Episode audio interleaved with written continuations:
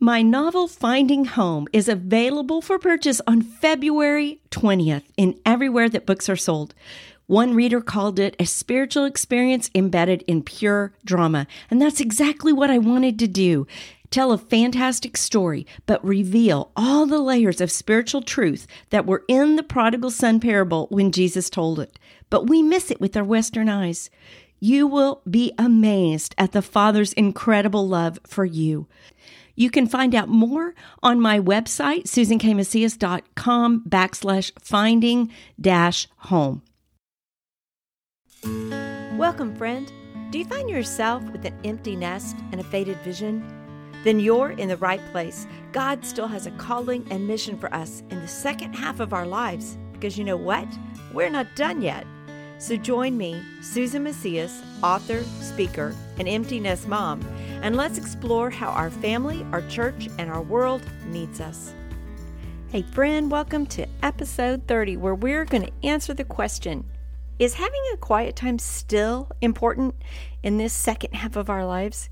When I started following the Lord back in the eighties, quiet having a quiet time was a thing. I mean, you just, you had a quiet time. You could talk about it in hushed tones. And, and if you were really spiritual, you really loved Jesus, of course, you had a quiet time. And it was very, very stressed. And I don't hear that term tossed around as much anymore. It's a daily discipline of spending time with God and His Word. It doesn't matter what we call it. We don't need to call it a quiet time anymore, but I believe it's just as important. I still call it my quiet time because it's a habit, and that's what I call it. But it isn't about a term, and it isn't about checking a box. And I think that in our second half of life, it matters more now than ever before. Yeah, I went through decades of of having my own school, then being married, having crying babies, or work, or homeschooling, or myriads of reasons to not start my day with the Bible. And I can say emphatically that I'm so glad that on the whole, or at least for the majority, I did it anyway. It was never easy, and it never was something that just naturally fit in the day. But it's something that I got into the habit of doing. And I did it consistently. But let me qualify this. When I say consistent, that doesn't mean that there weren't seasons that I didn't do it very much. There weren't seasons that it was just sporadic. But consistent means that I kept returning to it over and over again. Like, I think I'm a consistently a healthy eater, which doesn't mean I eat healthy all the time. I mean, I live in San Antonio, and I need me some Tex-Mex, and that is not known for being healthy or non-fattening. And a hamburger and fries, hello. And by the way, love Doctor Pepper. So I'm not a health food nut, but I consistently eat healthy enough to maintain a certain level of health. I keep coming back to it. And that's kind of how I see quiet times. I mean, if I am consistently coming back to the Word, consistently getting in it, I'm going to see some big benefits. Okay, let me give me give you a few disclaimers, because, you know, I don't I don't want to miscommunicate here. I'm not a perfect perfectionist at this thing. I'm not an expert. I'm not a theologian or a Bible scholar. I have come nowhere near arriving spiritually. In fact, the more time I spend in the Word, the more I am aware of how far my heart can be from God's. I think the more I get to know the Lord, the more I'm in awe that He could ever love me. But I also, the more time I spend in the Word, know that He does. Okay, so here's some other disclaimers about quiet times. I don't think Jesus is a genie in a bottle that will grant me wishes as long as I do my part. I don't think that God ever owes me anything. Just because I show up in the morning doesn't mean that therefore He's obligated to give some sort of return on investment. I don't endorse legalism. I'm not saying that you have to do this or you're sinning. I do believe that we can have, though, good habits. I think sometimes saying something is legalistic is our way to make an excuse of, like, we're so spiritual we don't have to do it because we're not going to be legalistic. Well, great. I don't want to be legalistic either, but I don't want to miss out on something great. I also don't want to miss out on something great because someone who has been, you know, spoken out about about having quiet times or being in the Word, and then also is kind of a horrible person on the side. Just because they're not appropriating the Word in their life doesn't mean it's not important to do. So I don't want to get excuses. Those are all my disclaimers. And if you hear all those disclaimers and you still want to hear about why I think that it's very important to have a quiet time in the second half of our life, well, keep listening. I'm going to give you my reasons that I think that it's important. Um, and honestly, we all know it's important. I mean, let's be honest. If everybody knows, if you're a Christian and you love Jesus, it's important to be in the Word of God, but it's difficult. And so hopefully we're going to have a series the next couple of podcasts on quiet times, and hopefully it will help make it more achievable if it doesn't feel very achievable to you right now. So today, why does it matter? Because if we know why we're doing something, it's much easier to commit to doing it and to keep doing it, and even to come back to it after we've had, you know, some a little bit of a season where we weren't. So let's talk about why. I think having a quiet time is so important. And let me tell you some specific reasons. It's very quietness in the morning transports me away from the world. And we all know world is, is going a little helter-skelter right now.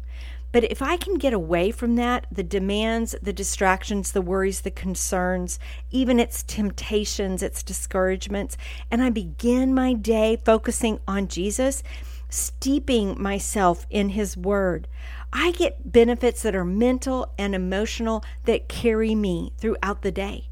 I mean, that's just a really big personal benefit. Another thing is that I need the daily reminder that I am not in charge. I had sort of have this weird, overdeveloped sense of responsibility.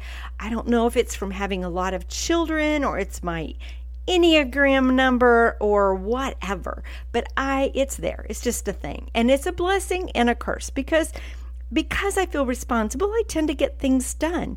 But it also can be a curse because it weighs me down as I take on things, tasks, and burdens and concerns that are mo- not mine to carry. And my quiet time consistently reminds me that God is in charge. He is responsible. He doesn't actually need my help, which is like really great news. Proverbs nineteen twenty-two says, "Many plans are in a man's heart, and the counsel of the Lord will stand."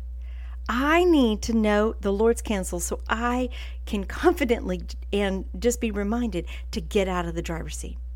Okay, another benefit is that I need a plan for my day. Builders have blueprints, explorers have maps. I mean, I have a G P S in my car. I need direction. Every great endeavor needs directions. And so I really try to wait to make my to-do list, to make my, you know, this is what I want to get done today until after spending time with the Lord. I want to hear from Him. I want His wisdom and love to align my priorities. I'm a doer. It's I probably, you know, part of that overdeveloped sense of responsibility. And, you know, being a doer is also both a blessing and a curse. I can easily jump in the minute I see the need before I hear God's opinion about what I should be doing. And so my, my quiet time, it helps correct my vision, and I can see God's plan instead of mine. Isaiah fifty-five eight says, "For my thoughts are not your thoughts, nor are your ways my ways, declares the Lord." Oh yeah, that's right. His ways aren't my ways. My ways aren't necessarily His ways. I need to get His ways for the day. Okay, here's another one. I need courage for my day. I am often greeted in the morning by this sort of unwelcome emotions, weariness, melancholy. I get up with more to do than I have time to do it.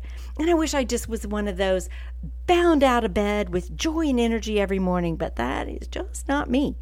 I have to have my mind and my spirit renewed in the Lord and get filled up with His energy, His courage, His power.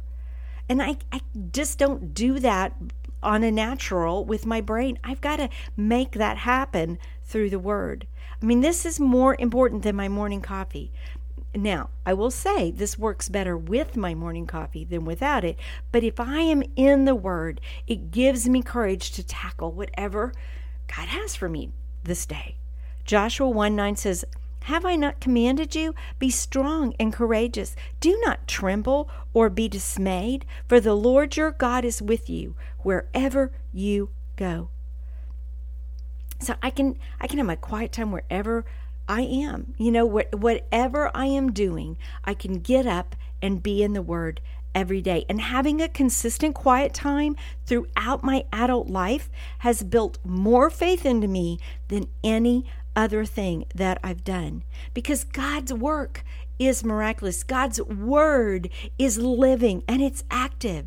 It's like when you're faced with your day and you're staring at five thousand hungry people and all you have are five loaves and two fish. What are you going to do?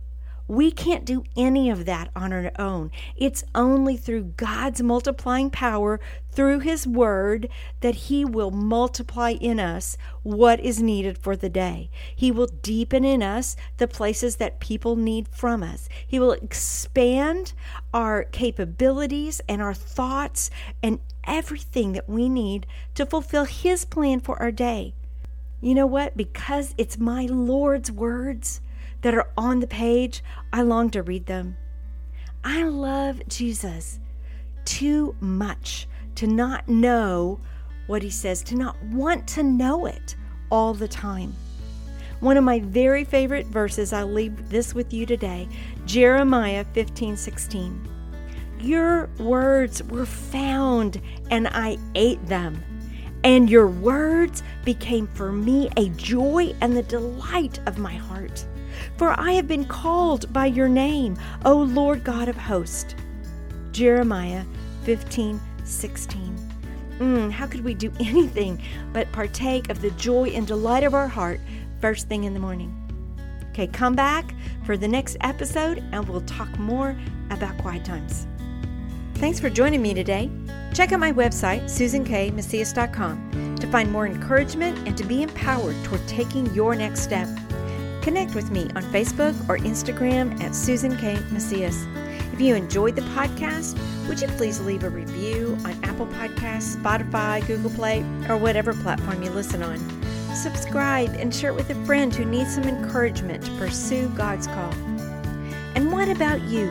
What's Jesus calling you to do? Be brave. Take a baby step. Do the next thing. Because you're not done yet.